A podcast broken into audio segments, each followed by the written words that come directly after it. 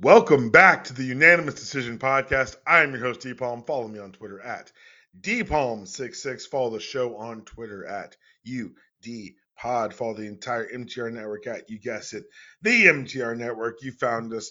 Don't you dare lose us. Subscribe on iTunes, subscribe on Spotify, subscribe everywhere you get your podcasts for absolutely free 99 around the network this week. Make sure you check out Chris and I's retrospective as we continue going back over the Agents of S.H.I.E.L.D. as we shut down Super Tuesday podcast for the first time in a decade. Very sad days, but very fun days there.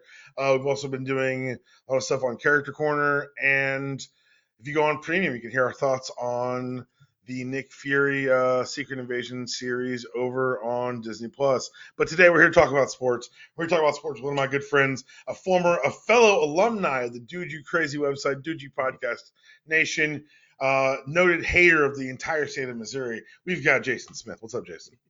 Hey Palmer, how's it going? It's going great, man. It's going great. It's a Sunday morning. It is. Uh, it's good to talk to a friend about some sports. Um, before we get into anything, I do want to ask you this. I brought this up with Chad during podcast week. Um, you've got a son. You've got two kids. I got my son coming in a couple weeks. What do I do like if my son's born in the third of three straight national titles like how do i correct that? Or how do i like or is that just going to be one of those generational gulfs that i'll never understand him and he'll never understand me? Yeah i uh i truly don't know the answer to this question. I um i i teach high school for those that are new you know new to the pod and i had the day after the national championship game i had my class of like juniors together um, we were talking about the game a little bit right before class, and one of them looked at me and said, "You know, it's just really, really sucked, Dr. Smith, watching that game. I just knew Georgia was going to win the whole time." And I was like, "I am in the upside down. Like this is not anything." I, I think I looked at her and was like, "Oh, you sweet summer child, you have no idea the pain that we've endured to get to this place. Like there, eh, there's no game." I could ever watch a Georgia football where I would think we're fine nothing. The TCU one happen. was close though. The TCU, TCU one was, was close. close. as it came. Yeah, I think that's the only time I've ever felt comfortable with a halftime lead. that and maybe. but uh, See, listeners, yeah, it's not I, just me. We're all traumatized by this team. Yeah, well, like like my daughter was watching. We'll get in. I think we're gonna get to the U.S. Women's National Team later, yeah. but like my my daughter was watching them lose, and like that was kind of like her first experience of like really bad sporting outcomes happening to her team, because like Georgia hasn't given her one yet. Like she she's now sports conscious enough to root for them, but she's never experienced. I mean, my God, really, like think of how many losses my my kid's seven, so she wasn't really like aware of anything until right. like three or four, right? So we're talking 2017. I kind of remember her think knowing about sports for second and 26, but not really. I mean, she didn't really experience that. Yeah. So maybe five or six is when she starts to understand, which is the COVID year, and then after the COVID year, we begin winning national titles. So like she doesn't know what it's like for Georgia to lose a big game. We played tennis. My in-laws were over for the Tennessee game this year, and I was we had I really was telling her like Amelia, you have to understand like we Sometimes might bad things happen. and she was like, no, we're not going to lose the game. like we always I was like, no, we really might lose the game and it'll be disappointing and I might be a little upset about it, but it's okay if that happens. And then about in the second quarter, she's looking at my father-in-law going like, Georgia's winning, like a total just dunking on them the entire time. So yeah, she has a eventually it's going to snap back to reality. And I feel like she has a rude awakening coming that I at least know that I'm going to be a good emotional support animal for. Yeah, you we've walked this path before. yeah, right. Like we are the Jedi Knights of the sports are awful and you should stop caring. Like, you know, uh, so and for my, my my son, I have no idea what he's gonna know because you know, I mean, I was born in like the the 80s, so back then it was like it was pretty unheard of to see Georgia losing consistently back then too. Um, but that's not. But then by the time I was aware enough to get into sports, it was Ray Goff era, and then we know that did not go very well for Georgia at all. So you know, it's these these things come in cycles. Who's to say what your son will remember? Will actually like the team he will inherit when he is that's fair. You know, right now, let, us be super selfish. I'm talking about for me. Like, if I get to associate my son's year of birth with a third straight title, mm-hmm. like, will I still care about sports? Like, like that's a real concern for me. will any of this matter to me anymore? I, and I know that we we're not going to turn it into a Georgia football podcast necessarily today, but I will say that a thing I was thinking about the other day is I don't. We keep people keep asking like, is Georgia the new Bama? And my answer to that always is I really hope not, because winning that much, I feel like deadens you a little bit. Like Bama, the experience of being a Bama fan to me must be so unpleasant. Like you're just Yeah. either There's no joy. you're either uh, ho hum or you're perennially full diaper mad about You're something. mad or you're or you're relieved. There's no happiness. the I I'm gonna say this now so it's out in the public record. I've told people this before though. The the the type of success I want at Georgia is LSU success, which is every five or six years, crazy natty, and then real weird the rest of the time. Fun, always interesting. Hurts you sometimes a little bit. You get these like you get Joe Burrow, and you also get like I don't know, uh, what was the guy's name? The guy Name another quarterback. Name any other quarterback. well, you get like you get Joe Burrow, then you get Zach Mettenberger. You know, you get uh, John. Is his name John who David Lee? Is that who that is? Which will never not be funny. Yeah, like so, so, and you know, you get all kinds of fun stuff at LSU. So I, that's that's the kind of stuff I want. It's like sometimes you're a dumpster fire, sometimes you're winning national titles, because then you can Let's feel just alive. be interesting. yeah, like that's- interesting. And we'll talk about more when we talk about realignment and how some of this is going to be lost in the wash. But uh, let's talk about now something you just mentioned your daughter's first real experience with sports disappointment. The U.S. women's national team lost last week, obviously. I think the story now is obviously people who know more about soccer or football or whoever you may be, wherever this podcast be hitting you, um, are going to talk about tactics and why the coach was a bad fit and things of that nature. And I'll tell you from just like a team building perspective, it's really tough to build for the future and the now at the same time. You watch the Warriors try to do it last year, decided it didn't work, and they shipped Jordan Poole out, and they got Chris Paul, which is clearly a we're playing for now, not tomorrow move. There was never that concerted effort. Like I think if you'd gone out in the round of 16 with a bunch of U21s, it had felt different. It hit different. And so, but I think the response now, like a week later, week removed, the weirdness has been ostensibly patriotic Americans celebrating the end of this. And I know what it is. I know that they've been waiting to boo these women since Megan Rapinoe kneeled in 2016. They've been waiting, but they couldn't because the winning was so unassailable.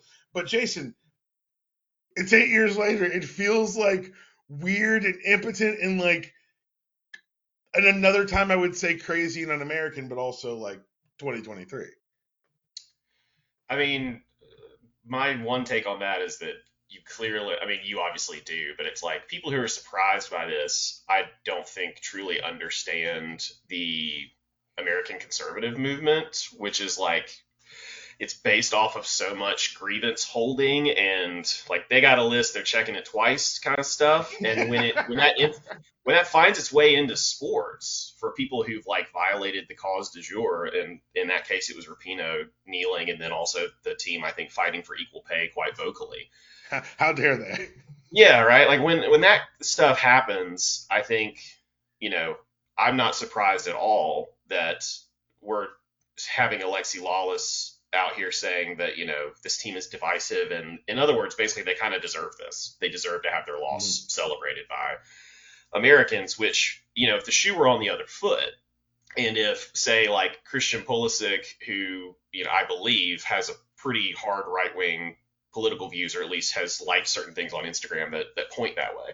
Um, if I were to celebrate him like you know whiffing a shot in the World Cup or something, like you know that the Lalases of the world would be like you're being completely unpatriotic and allowing politics to get in the way. So like for them, people being divisive is obviously always for people like Lalas, you being divisive is always reason for you to be punished. Whereas for if the shoe's on the other foot and it's somebody who's further to the right who's doing these behaviors, that's unpatriotic, right? When it's the exact same action. It's me celebrating a member of the U.S. Soccer Federation team wearing the crest, um, me celebrating them doing bad uh, for political reasons, and it's and it's it's dumb. Like you know. I, there's no real. I mean, like America were bad in the World Cup. They were not good. Um, Right. They had very few. Perform- now the tough thing is the time zone difference means that I've not watched all of the every minute of these games. But from what I saw, there were very few like roundly, uh, just like slam dunk victories. Um, even against Vietnam, they struggled to put up the kind of like 2016 they're So- spraying Megan Rapinoe with water type. So I watched enough. I watched enough. Um, vibes were off, which feels weird to say as like analysis, but like Always. like crossers were like a little late. Like you'd see it come a little late. Like it just didn't feel like there was level of comfort on the field with the people there. And then you saw some of the stars in other countries who were like, they've been playing together since U19s and now U21s. I'm like, oh, these are squads that have grown together that have played like three national international competitions the last two years together. They're going to have a different level of synergy than this group that's not not patched together, but felt like it wasn't a cohesive unit. It felt like it was the middle of two teams, one that was leaving and one that Yeah. was emerging, and that came Mhm. down to. And yes, there were great moments, but the consistency of, and again, digressing into vibes is reductive, but vibes, the consistency of vibes weren't there. Yeah, I think you you I think you nailed it when you said this between two teams. Like this is this is a cohort of and, and part of this will go back to Vlatko as the manager, um, not deciding which one of those teams he was going to lean into a little bit.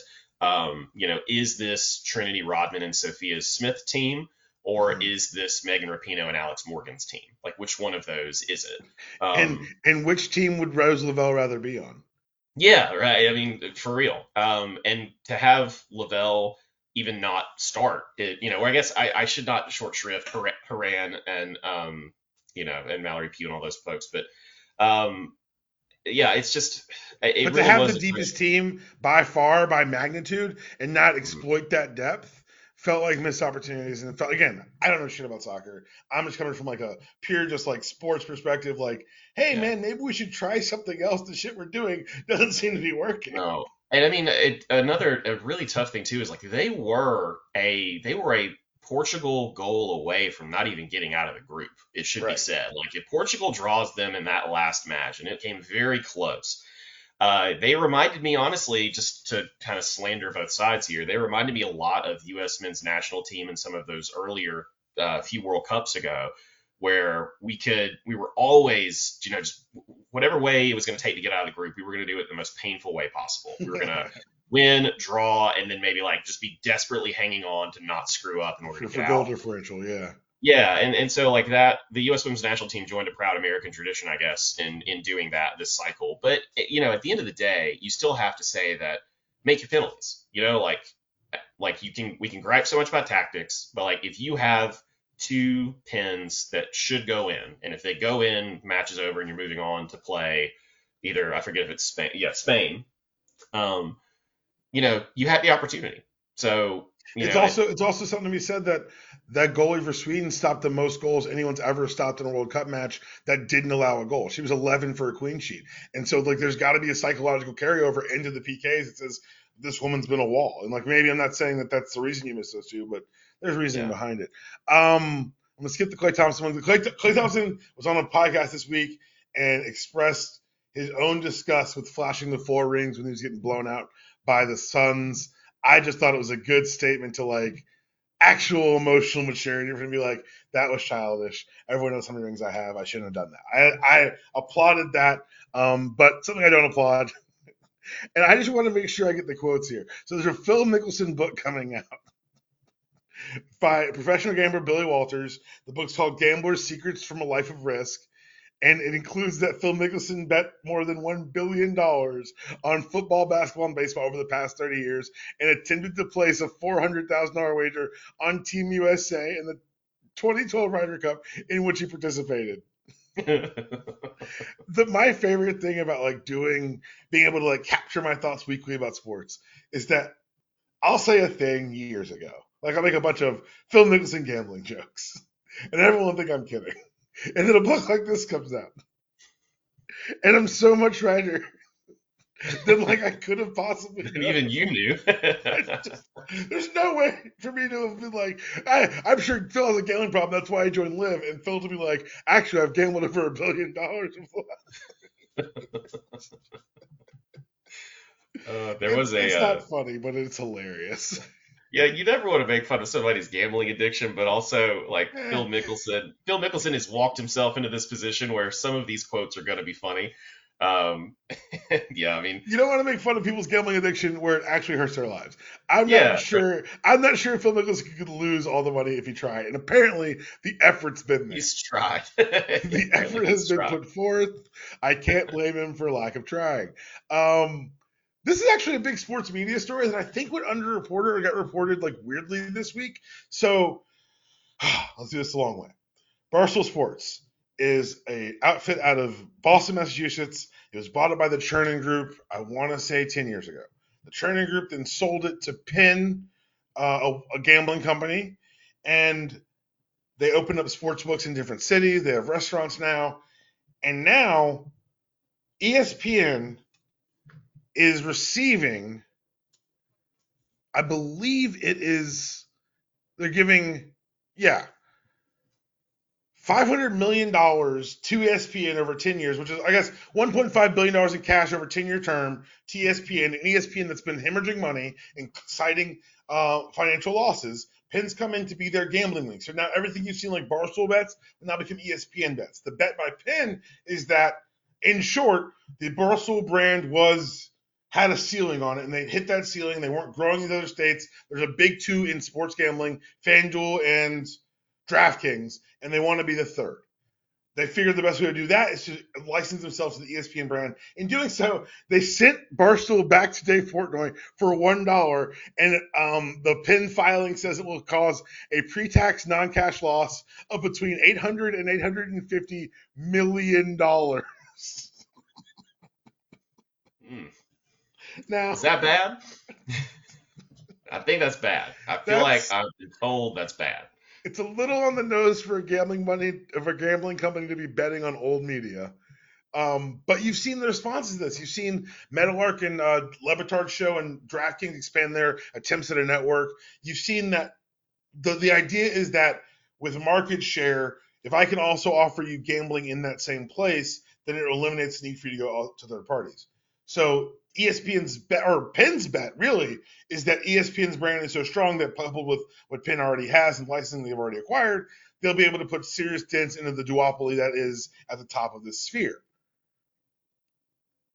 This is fucking crazy, right? Mm-hmm. Because you and I are old enough to where like Pete Rose was like a cautionary tale in the world. And now it feels like a race to the bottom to see how we can take and like and I'm not doing this unironically on the heels of me making fun of Phil Mickelson. Because now you've got a generation of kids whose entire prism of which they view sports will be through spreads and over-unders and parlays. Yeah. And they can run all the gambling addictions. da, da, da. They can run all the the the to dial this number. This is based on what you and I have been told our entire lives, harmful to the general populace. Correct? Apparently. That's what I was. I mean, you think about us coming up, Palmer. You probably knew all about this before I did because you know I was a Southern Baptist youth group kid and like never knew anything that was even remotely bad. Uh, I didn't know like what a over under was. Like I didn't know what a spread was or how that worked. Like I had to learn that later in my 20s just to kind of like figure out what some people were talking about. To have a conversation about sport. Yeah, but even then, like, think about it. There were just no conversations about that. Like, the joke Yeah. was, and it kind of filtered its way through Twitter a bit in, like, the, I'm going to talk about the early days of Twitter, like 08, 09 Twitter, um, you know, pre 240 Twitter. Um, back in those days, the joke was always like, what did Musburger ha- what, what, which side did Musburger have of the spread, right? Like, that was Yeah. the, that was the, that was basically my introduction to spreads. And, as and by joke, they mean uh, they mean Musburger openly rooting for an outcome during like, a football Yeah. games. Hundred percent. Michael Crabtree catches that touchdown. He's going crazy. You're like, he had Texas Tech. he had Tech in the spread. We were Like, all was- Musburger's bookie those days. yeah, but I, I mean, I think I do think there. So going back to the the media side of this, there there is a precedent for what Penn is doing, and it is all we're we're going to get to realignment in a bit, and we'll talk about how American sports are learning all of the bad lessons from British sports, which is that you know Sky Sports is the I think it's the Rupert Murdoch arm in Britain, um, and it is it has a company called Sky Bet, and so if you're watching soccer on Sky Sports, you can then go to Sky Bet and place your bet. Um, now England has like a ton of different betting companies. They have a, a real like flooded market with that stuff. But most, uh, it seems to me at least, that the move to combine one of the flagship media companies in which you consume your sports with the place where you can bet on the sports is not without precedent. So like, and you can, and as you say, you were never going to be able to get that with Barstool, and you were also getting, you know, all of the baggage that comes with Barstool. Right. Um, and so for me, like just as a you want to be at the forefront of, you know, of like a, a land grab basically of a of um of a movement to get sports gambling just completely ubiquitous overnight, basically. Um, you know, if, if that's what you're after, then I think this is going to work. Uh, but I don't, So- as you say, I think we're, we're in the Jurassic Park question of we keep saying whether or not we could, but we never asked whether or not we should. Uh, Like, I asked this I don't question really know what my show. answer is to that, by the way. I asked the question on the show a couple months ago when they did the NBA draft, and you watched the draft odds change based on a Shams Charania tweet about who was rumored to go number one. Shams Charania also has a deal through FanDuel, so his information through their platform actively changed their like. That's where it's like, oh, is this going to be ESPN now playing harder ball or different ball with these rights deals? Because it's like, yeah, we can have yes, it's more advantageous for you is it them taking back some of those powers where, it, where a rights company will say they can't just say, "Take here's the number," and say, "Oh no no no." By coming to ESPN, you also have access to the the X number largest betting platform in the planet, or the, the however they want to frame it. It's Mhm. it is. I like talking to you about these things because you're like me. You can like mentally game it out where it's like, oh that oh that did super poorly. This Yeah, like like I don't think my worry with this is not that like athletes are going to be betting a lot. Like I No. care very little about that. You know, like there's that story recently about I forget if it was the Iowa or the Iowa State punter who, who Iowa punter. on- the Iowa punter who put money on El Asico for the under, which by the way, which that is not just not gambling. even That right. is gambling responsibly. That is the definition that- of gambling responsibly. that that person he he should be giving a plaque. He should not be getting a sanction. Anyway, that's not what I'm worried about. Like that is fun. That's fine. Um, you know, like talk your crap. If you think your team's gonna win, I think you should go to go down there and put a bet on yourself and be like, Or if you win. think your team just can't score points, Just- you yeah, should also you be able to invest wisely. yes, if you are a member of the University of Florida in 2021 about to have to play Kobe Dean, you should be able to go bet against yourself. I feel like that's a good hedge on your emotional health. Um, but I think you're right. What we worry about now is, especially in college sports, well, I'll say specifically in college football and college basketball, where perception is a currency that gets you to the stuff that you want at the end of the day. Like the reason that Georgia, if we go like 11 and one and then lose in the SEC, like win the SEC, something, you know, imagine like a two-loss Georgia becoming the Yeah. four seed in the playoff, right? Like that is based on perception and on media, like a sort of sedimentation of people just saying over and over again that Georgia's good. And I'm sure we'll screw somebody over, like an 11 and one Washington or something. It's probably better in that point, maybe. Um, but perception is stuff. Perception is currency in a sport where the playoffs and the tournament is determined based on like a subjective ranking from people. If you put this dynamic in there where you begin to not be quite as honest about your perspective on teams because you're afraid of it affecting some sort of thing you also have a stake in as far as odds and payouts and whatnot, then like yeah, that that begins to corrode a little bit uh like the objective I guess it's always an illusion anyway, but sort of like the objective idea that like you, you're going to get in or not get in based on like your true merits. And so I think you're right. Like this is the thing about media and how we're going to talk about the stuff that happens on the field. It has very little to do with anything that's going to happen on the field. But but then, it, as you just pointed out, inadvertently it ends up affecting what we see on the field. Like if they're like, oh, guess what? Uh, Ohio State didn't win the Big Ten, but the, their fans do travel and they do show up for these things. So guess what? They're gonna have to. It, it just feels. It just it's. It, it got a lot more naked once COVID hit, and the live attendance gates got endangered for like 45 minutes. And Yeah. so it's just it's one of those things horse out the barn. They're never gonna put it back in the barn. Another thing horse out the barn about that's a hard, horrible segue. I apologize for it. Um, hope this is Hard Knocks is back. Hard Knocks is back. This is the first year I've watched it in years. I don't know if you've watched episode one. They just filleted Aaron Rodgers for 49 minutes. Sure. And um, the only reason it's interesting to me to even talk about is because one, it's the beginning of the NFL brainwashing cycle that I fall into every year, but also two, like that worm is going to turn on Aaron Rodgers. Oh and when God. it turns in New York, it's he works for the Pfizer people. The Pfizer guy signs his checks. Like, does no one told him yet?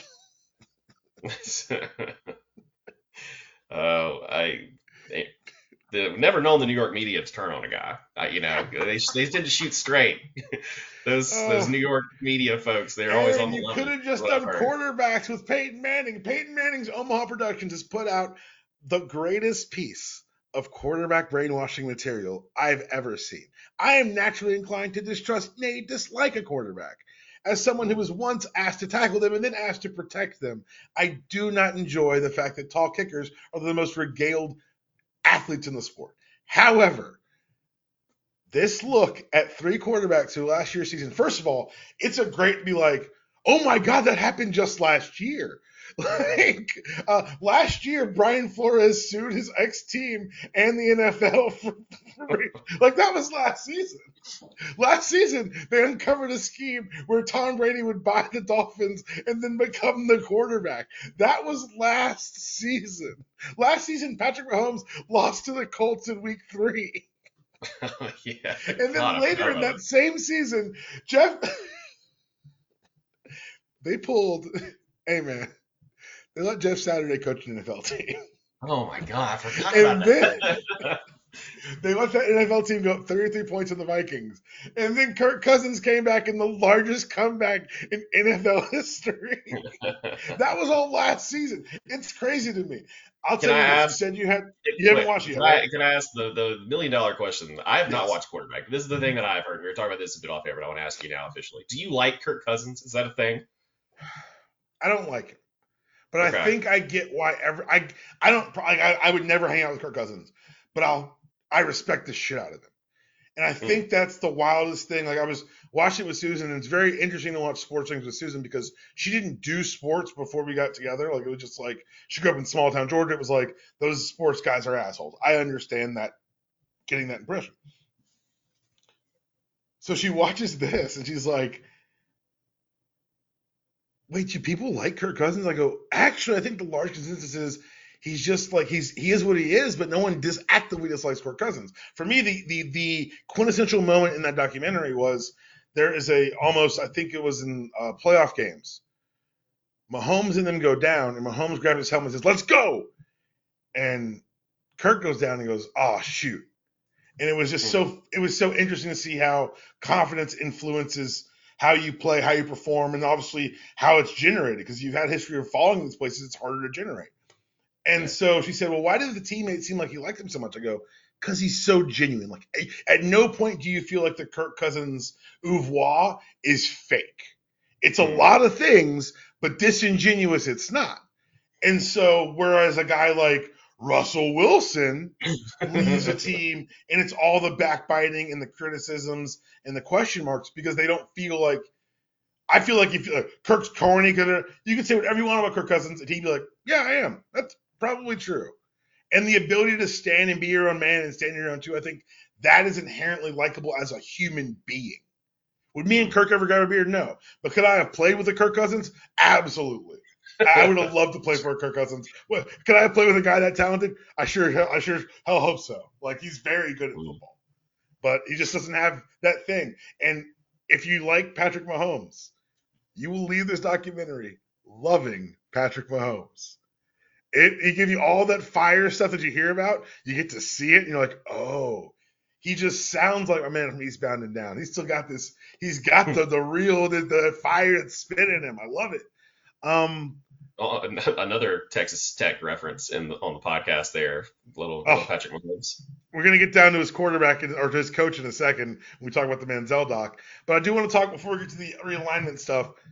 Did you hear this out of the Washington Commanders camp that Ron Rivera had to? No, this is a Ron Rivera problem. For the record, the fact that Eric Bieniemy is too mean for some of his players is a problem. That's a problem, but it's a deal with withable problem that you have. You sit people down in a room and have a conversation. Eric Bieniemy finding out about it also kind of a problem because now it's like, what am I doing here? If I can't just be myself and coach, why did I even Yeah. take this job?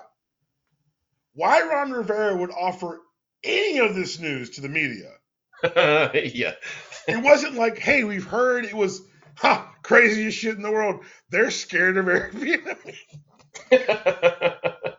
yeah, the I think that's uh this is kind of like the um the fact that Michigan installed a beat Georgia pro, uh, section in their practice, and it's like, all right, guys, how did that get? Like, you don't want anybody to hear about that. That's not a thing you want people to know is a problem. Is a thing you're doing.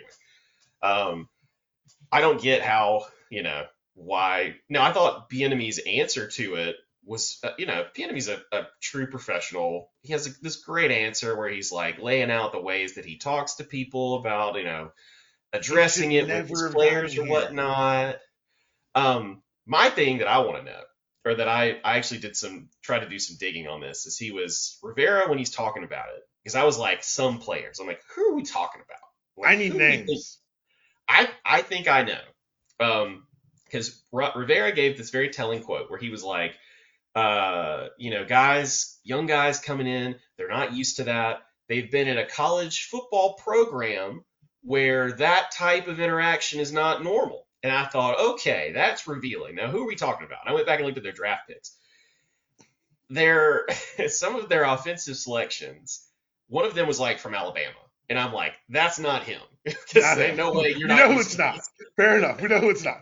Like you, like you have already, you have felt in your life. If you played it at the University of Alabama, you have felt like you were about to be murdered by someone. There's, there's a level of stress inherent with taking with playing there that you would not be unfamiliar with. Yes. There, now, the other two big offensive pieces that they have acquired through the draft. Now, he could be talking about recent free agent ac- acquisitions. I did not look through that because I'm not spending that much time on the Commanders roster. Um, the other two people that he drafted were Sam Howell from the University of North Carolina and Dyami Brown from the University of North Carolina. And if there's a college program that I think might be the culprit here, is Mack Brown probably does not speak to these these boys the way that Eric Bieniemy has been talking to them. So I'm wondering if maybe the Tar Heel contingency in the Commanders locker room are the people who are whining about this, at least part of the people who are whining about this.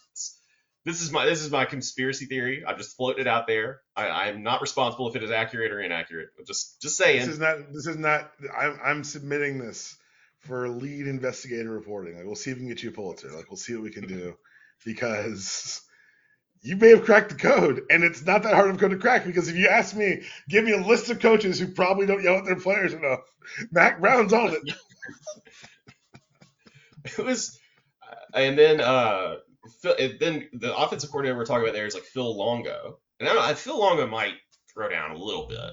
Um, but I don't think Howell would have been there. Dyami Brown, I think I don't know that they would have been there for Longo or not. Um, but yeah, that's it's when he said that I was like, okay, we got to think about like what college programs are talking about here. And the only one that really jumped out to me is like, well, that in Penn State. But I feel like because they just drafted Jahan Dotson, right? Yeah. But I think Franklin probably lays into some people, right? Like I would not I don't think know. I, I don't know. like that could also be a culprit. my opinion on is, like- Franklin is uh I don't know how I feel. I think I think any Big Ten coach you can ride that Ponzi scheme to a lot of money.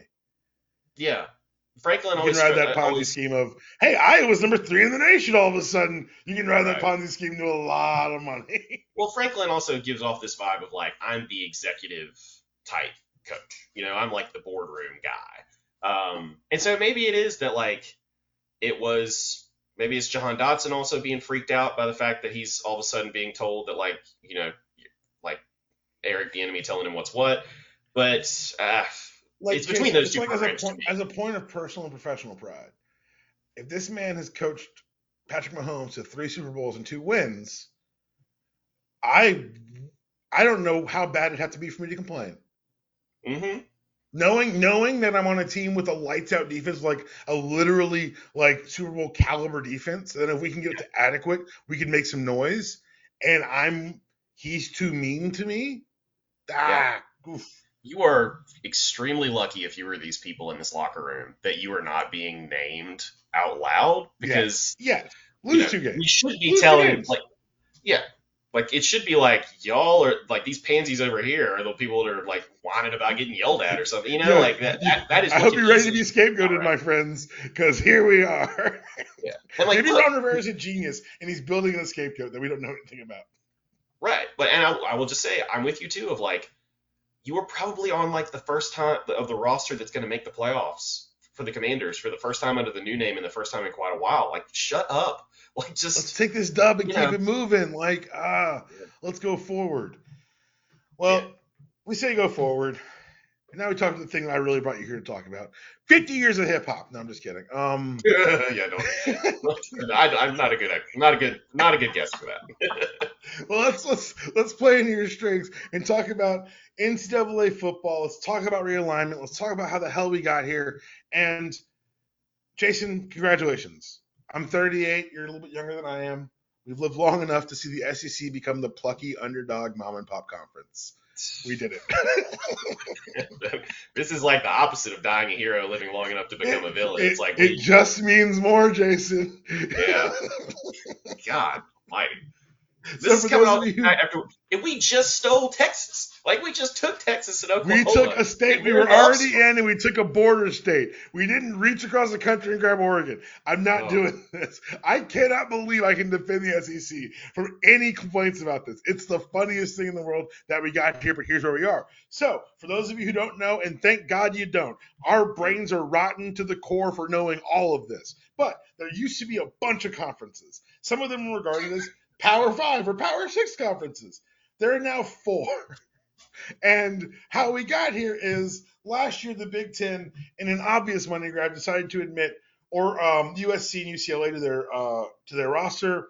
One of the reasons schools expand or conferences, excuse me, expands because it increases the reach for their media partners and adds that many more homes that can watch their games. Generally, when you add a state, you add a state. You don't get to add parts of the state. So either one of those schools will fulfill that requirement. They took them both. Part of the deal with that was you will not bring in Oregon. They had it in writing with the last AD, but he ain't there no more. So now the director of the Big 12, Big excuse me, Big 10 is like, hmm, what about Oregon? And everyone starts sniffing around the Pac 12 because the Pac 12 had no media deal. Why is this important? Because to keep up with the Joneses as far as like flights and accommodations and the money to the schools, they had to be part of some larger media uh, media uh, profit sharing agreement. There's been news that's come out in the last 72 hours. I'm going to go into in a second, but I want to give this like thousand, thirty thousand foot view first. On Thursday morning, it was thought that they had saved the Pac-12. Arizona was reportedly going to sign overnight. Colorado had already bounced to the to return to the Big 12. No one really cared. Teams, schools were on board. They thought they'd had some idea of what. And by the midday, the Pac-12 was four teams. This is not the first time this has happened in college football. It is the first time it's happened overnight. it is the first time it's happened solely for financial reasons. the alacrity is the telling. Is the because now, thing. like, and we're gonna ask more questions about it in a second, but I want to bring up this article that came out, I want to say three days ago. We've got numbers now. So before there was always this idea that the Pac-12 was holding out for bigger deal XYZ. I want to pull the article up so I can have the actual name in front of me. George Kliavkoff was the commissioner of the Pac-12. He had told all of the, the, the people involved that he needed time to get a good deal out. The deal he presented at the time was $23 million a year for Apple that required uh, essentially the schools to be selling $100 annual memberships to Apple Plus. His problem was that in 2022, the Pac 12 brought in sports media advisors to negotiate media rights. Uh, as a classmate of Kliavkoff's from Virginia and at law school, Doug Perlman's the head of that business. Doug Perlman has a history in working in media business, but had no experience negotiating media rights deals in the college space. Allegedly, that summer, a deal was on the table that would have netted each member school $30 million a year for ESPN to have all the rights to streaming. And the presidents, when presented with this, said, We want 50. Now you can say who's in the wrong here, the presidents, E ESPN. My opinion is Kliavkoff's job right then is to convince those presidents that the deal they've got is good enough. Because when they went to ESPN, because his thought his job was to convey the desires of his client, and that's not the job. The job is to get the deal done. He went back to ESPN, asked 50. ESPN said, never mind, we don't want any part of it. Which is how we end up with a Pac four. Yep. Jason, the alacrity's weird. The reasoning's weird. But did we just watch the end of college football? No. No.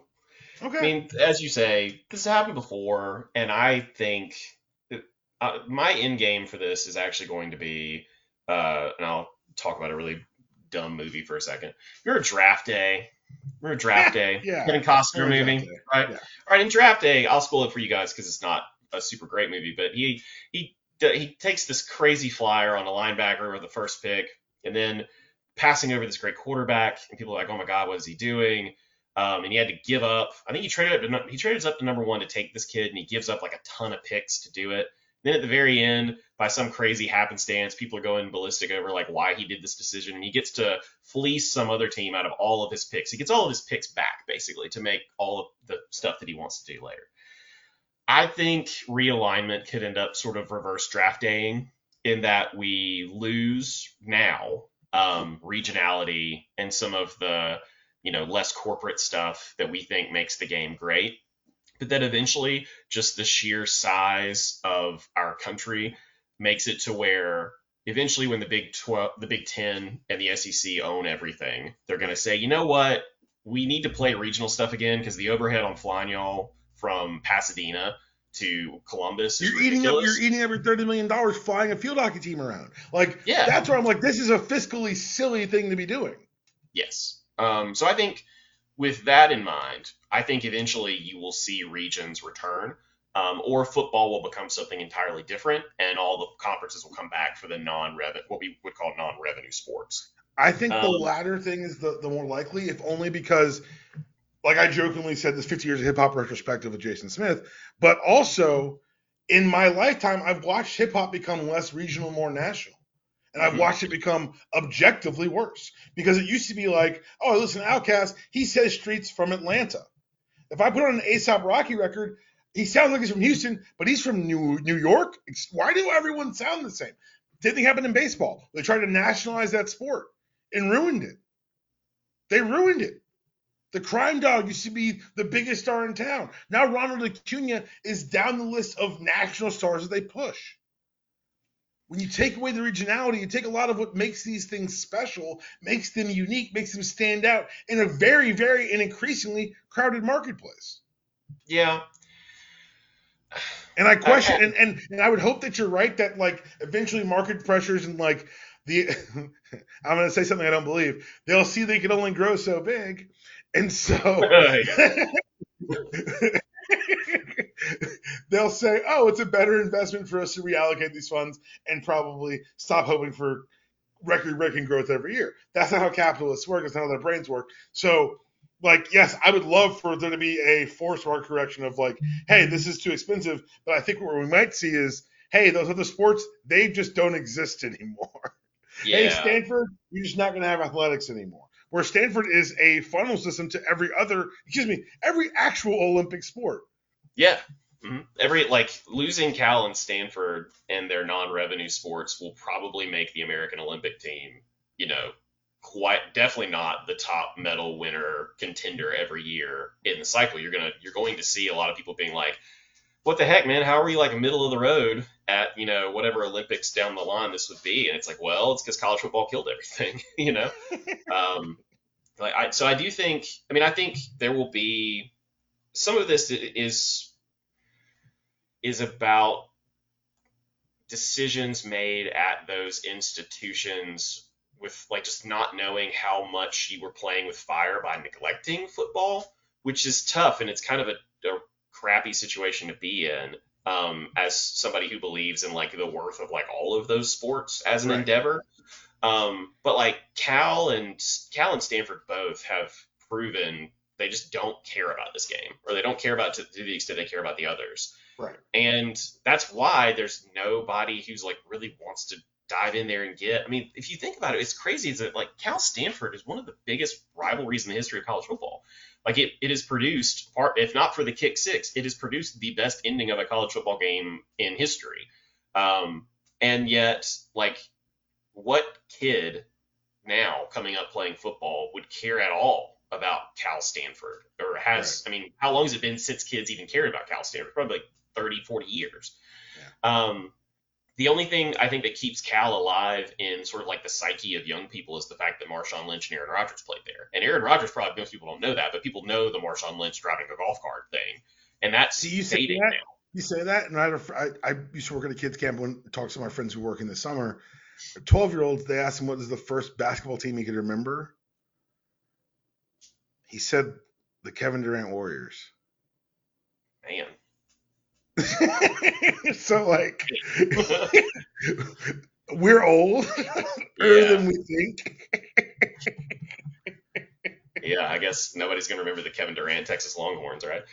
Oh, not like he did anything in a tournament. What up, Rick Barnes? Um, yeah, right so yeah, I don't know. It's very strange. It's, it's one of those things like as I was, this was happening the same week people were celebrating 50 years of hip hop. The same week I was like, let me check in on the Braves and see. Oh my God, the Braves are killing people with baseball bats. Like it's mm. one of those things where I was like, oh no, this thing I I, I love like hip hop. That's my life. And to watch what happened over the last 30 years of my life, just the regionality get destroyed and because they were chasing money and then you one sound could sell and now they're saying you're hearing from the music business, we don't know how to find stars. We can find hits, we can't find stars. I'm like, well, that's because and and it's just really weird and frustrating to watch it happen. It's also weird and frustrating to watch people shoot themselves in the goddamn foot.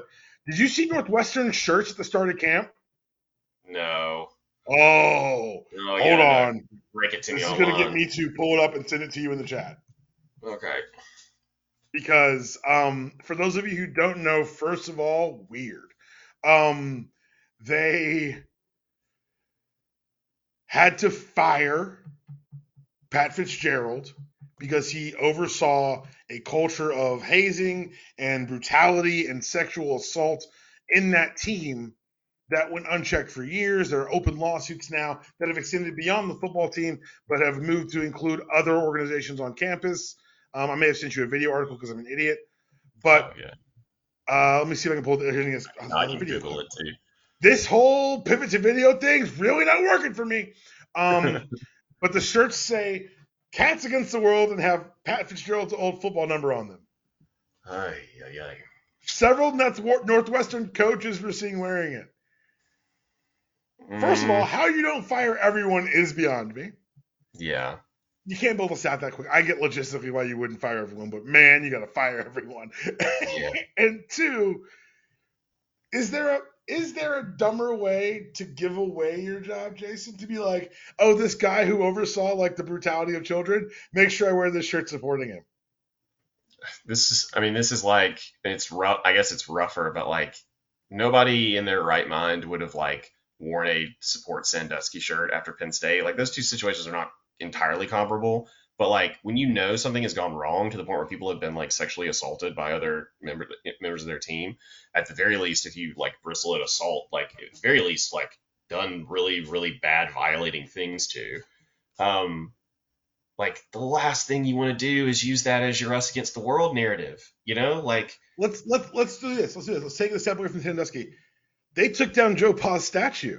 Yeah. There weren't a bunch of like support Joe Pa Like that's if you want to like take the step away, that's fine. This is wild to me because it's and again, I said this when I heard it, and it's a very serious topic, but it's also like y'all ain't even winning. Like how you convince me to get beat up and like yeah. car washed, and we've got one and eleven records, dog. Like it's not working. Maybe we should try something else because this yeah. has rendered no results. Yeah, I mean it's it's that it's the thing where I this is where I'm going to sound more like an old man, but I feel like we we're noticing it more in our culture writ large that like there's just like a whole lot less shame about stuff you did that was wrong. If you can wrap it in a culture of you know I don't know like this weird cultural like masculine vibe of just you know yeah course we haze because we're men and we're playing football and that's what we do. And it's like, yeah, but like this was bad objectively. Like it's not hard for any thinking person to sit for a second and go, yeah, your teammates shouldn't do that to you, right? And then to say like it's just such an American thing right now to say like, no, the thing you that everybody else says is bad and wants to make us feel ashamed for, we're going to double down on and say it was actually good and it's part of our culture, and you suck if you think it's bad. You know, So, like again, I love talking to you because I have like a societal answer for this. It was in the 60s when nonviolent resistance worked. And the white establishment was like, ooh, you made us feel shame. You know what we'll do? We'll Mm. never feel shame again. And they conditioned shame from that point. They're like, you won't feel shame. And it's turned from lack of shame. The opposite of shame is pride. And that's how we're here now. yeah, stars and bars, man. That's what you know. Like we're not gonna take the stars and bars down. We're gonna fly out of our state house. We're gonna let we're gonna put monuments up to people who like we never gave a crap about before, but now that you've made us feel bad about it, like they're coming back. You know, like yeah, I just and I like obviously this is a football brain thing, right? This is a coach brain. Coach got- Brain, we're easy facing- we're win, unites the group. Yeah. man. We got to go through this adversity together and like circle the wagons, which is also a bad metaphor for frontier stuff. And you know, manifest destiny is also bad. You know, like, but like I do think this is like a the way like you can definitely tell that there's just like there's a football goggles moment here where like you can't hear how tone deaf this is because you're so used to doing this with like every little thing against you so that you can get that extra piece of motivation in practice to you know and it's like Can I say You something know. really horrible?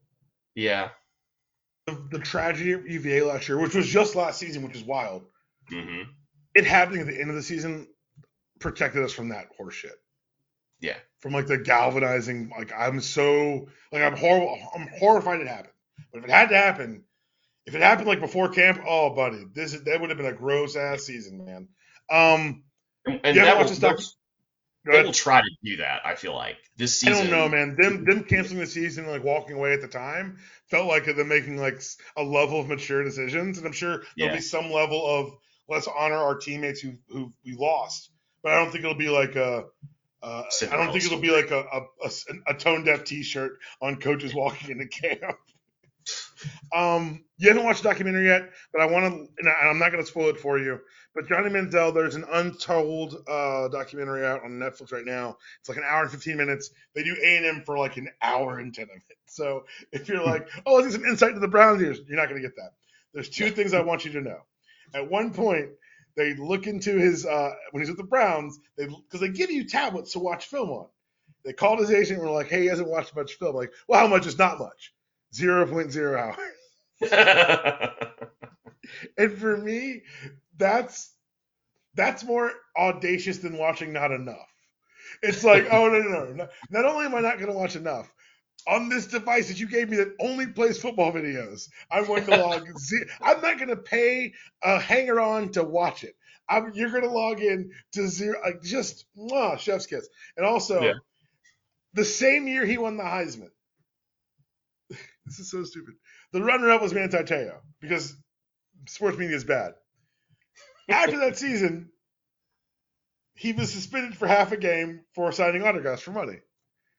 And the lie we were all told was that his grandfather had oil money, and that's where he was how he was partying so much. That was a lie. He was giving his dad, his grandfather, the cash to write him checks on the money he was getting for signing for things.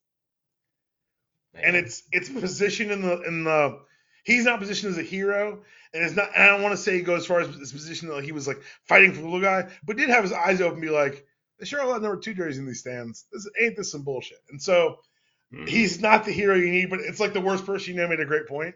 It's it's very much that, but it's also very interesting because we just accepted that lie because it was like a white kid from Texas. Meanwhile, you had like Todd Gurley like signed one thing, and it was just very strange how it's an interesting documentary. I'd advise you to watch it. Um, you'll enjoy it because it's very much that time when we were deep, deep, deep into that college football nonsense. And uh, like at one point, he's getting inducted in the Ring of Honor at Kyle, or uh, I guess it's Kyle Field, and he's like, "The stadium did not like this, look like this when I came here." And it's literally like you think about like he's the one who Jimbo Fisher owes Johnny Manziel a check. Like a lot of the money that's been generated by that program is because Johnny Manziel came in as a redshirt freshman and lit the world on fire. Yeah. And it's interesting to see, and that's and honestly, like as we were watching with Susan, I was saying this is one of the reasons why I won't let my kid play football because it's beyond the physical elements. It's designed to use you. It's designed. The best version of it uses you. the the very best version. So that's been weird. So before we get out of here, I do want to talk about this. We're both very internet people, very online people. You've seen this uh, Montgomery. You've seen the, the Montgomery Sweet Tea Party. Oh yeah, we want to talk about Fade in the Water. Yes, absolutely. Yes. I want to talk about Fade um, in the Water. I don't know what to do with all of it. I'm. It's.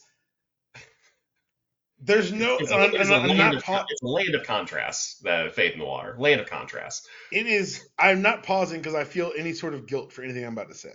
I'm pausing because I want to find the best way to say it. It is the best captured event of our lives. It's the anti Kennedy assassination, where there was hmm. like one, the Zapruder film was the one. they had. I'm catching angles. People were like, "What's your favorite part?" They're saying shit I've never seen before. This is a week later. I'm getting alternate angles and voiceovers. I'm like, "Here's where my man jumps in the water," and I'm like. yes. Like before we get into the the nicknames and the memes, and my man with the chair, and before we get to any of that, like just the sheer amount of coverage.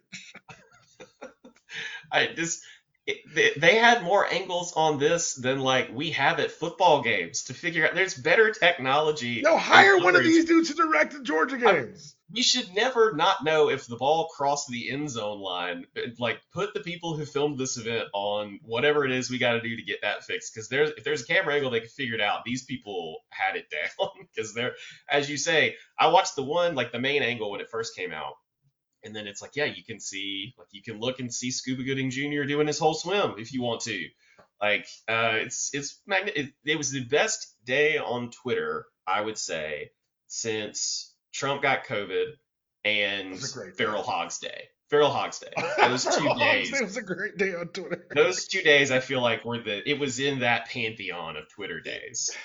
It, it, it was because to like Temecula, everyone remembers Temecula. Temecula was big because oh, it was oh, like yeah. during the Christmas downtime, and so it caught everyone's attention. This was like this was perfect because it felt like a football game. It felt like we were all watching a football game. we all had opinions. Was it a catch? It, it, was it was the perfect week zero fight. It was there was a clear good and bad guy. We were all cheering for the. It was App State versus Michigan, and we're all cheering for App State. Like it was and to watch App State not just win, but kick the shit out of Michigan was just it was so much fun as a Twitter fan. Like people like, why are you still on Twitter? That that racist. I'm like, yes, but if I didn't use things racist ran, I probably wouldn't use much. One and two, I can't get that at Bluesky. Not yet. Y'all ain't ready. Not Y'all yet. couldn't handle the sheer volume of mm-hmm. ridiculousness. The memes, oh come now. They don't always load now because Twitter's successful, but when they do, they hit you in the soul. I mean, just the sheer amount of laughter I've gotten from seeing white folding chairs placed in various contexts has just you just can't you can't buy it, man. There's no there's no there was a video up later that day of a of like purportedly like a, a gun deal going down, and the guy's selling someone else a folding chair, and I'm just like, this is this is really like you got that scope, yeah, baby, you don't miss, baby. I'm like. Someone had a, chain. I want a chain with the folding chair. Like I keep that thing on me. Like I really like this is the. It is. It was like it was. You know what it was? It was a college football Twitter test run. Yeah. It was like, let's see how we're getting ready for week zero. Let's make sure. And it's not going to go well. Slow and behold, like it, it fell apart in the middle. Like it's not going to go well, but it will be interesting. It will be entertaining. It'll be something. It will be something. I think that's the the fairest assessment I can give. Something's going to happen. Women will be screaming you know, like upset okay, about before stuff. before I get you out of here, I had Chad on last week. I got the official prediction from him. Everyone's heard my official prediction. Georgia's about to win the third national title and not lose a game again this year. Jason, are you in a place of confidence? And mine will dissolve when toe hits leather. Like mine will be, we're gonna lose every game. But today, August 13th, let's, let's, let's size me up for a third one. Size me up for I, a third ring right now. Yeah, I'm the wrong person to do that for you. Um, the dark side is calling me these days, obviously all the time. Good. Um, I need I need more dark side. I can't be I can't be this ready. I just think because it's never happened and we're we are downplaying our own like iffiness at quarterback too. Like we're like we're looking around and going like Bama has an untested QB, you know, Ohio State has an untested QB. And I forget who else we're thinking about, but like you know of those two big programs, and then like Michigan is Michigan. Uh, so who are we really worried about? Um, I think we are, you know, not quite realizing that like we're, we're throwing Carson Beck out there and going to see what happens. Like I I just think that he's we're obviously I think we're going to make the playoff. I think we're going to make the playoff just because I think the schedule, as you say, lends itself to us sneaking our way in there. Um, I would think even if we don't play in Atlanta, um, to be real bold, because if Tennessee goes undefeated, and I'm gonna call you us- twice a week just to get downers on Georgia. I need someone Yeah. to bring me back to earth. This is great. This is perfect. I need to Well, like, moment. my thought is Tennessee. I, I don't know who they're going to throw the ball to, but they're going to find somebody. Um, and my my uh, my in-laws are Tennessee fans, so I think about Tennessee way more often than I should. You know, if Joe Milton verifies and like really is that good, finally, the once and future you know canon of Knoxville or whatever. um, if he starts hitting people wearing orange that are on the field and not hitting people wearing orange that are in the stands, I think Tennessee could have a real good run. And if they do, then that could be the game that we lose. That sort of, and especially since it's a divisional game, you worry of like in could- Knoxville. yeah, we could have like a we could have a situation where you're looking around going like Georgia didn't make the championship game, but shouldn't they still get in? Um, and then we just gotta hope that everybody else has been bad. Um, and I, I, My I, I my, don't my counterpoint is that last year was a defensive rebuilding year, and that should horrify everyone. Yeah, I mean that the the thing about this still in like Tennessee is really I think the only obstacle. That's the game. That's the game that's circled, starred. Why we're yes. Auburn playing Auburn that early is only good for us. You don't play Yes. Auburn late. That's when the Auburn weirdness happens. Auburn early. Let's do this, baby. Yeah, and then I think you wonder about Florida trying to nip it the heels and maybe ankle biting one time, you know, because Florida can al- usually Florida can always do it, and now that they're finally I'd be cured more, I'd be like more worried if our, if, our, if our coach wasn't Kirby Smart and our OC wasn't Mike Bobo. Because say what you will about those two gentlemen, they absolutely hate that fucking school. And Yeah, so I, I think the one thing I'll say too about this is Josh Heupel might have a Mark Richt problem in that he is Mm. very good, but he is probably in a division with a coach that's just gonna whip his ass every year. And Yes. because he, he's in a, in the same way that Mark Richt was inaugurated into the Urban Meyer Nick Saban era, I worry that Josh Heupel has arrived in the Kirby Smart post Nick Saban era, and he his path to get to Atlanta is through what I think is going to go down as probably one of the best defensive minds in the history of college football. And like he has a system that's a cheat code, but the problem is is that like he has to play like the final boss every year before he can go to the place that he wants to get Tennessee. And so I just I just think that they might be running up against an immovable object and they're not in an unstoppable force. It's Especially really when they play weird to- defense the way they play it's really weird to be the final boss for once in our lives, isn't it? I know. It's super wild. It's a really scary Still feeling. really- Jason Smith, man, thank you for joining us. Do you have anything you want to to plug? Share your wares on the internet?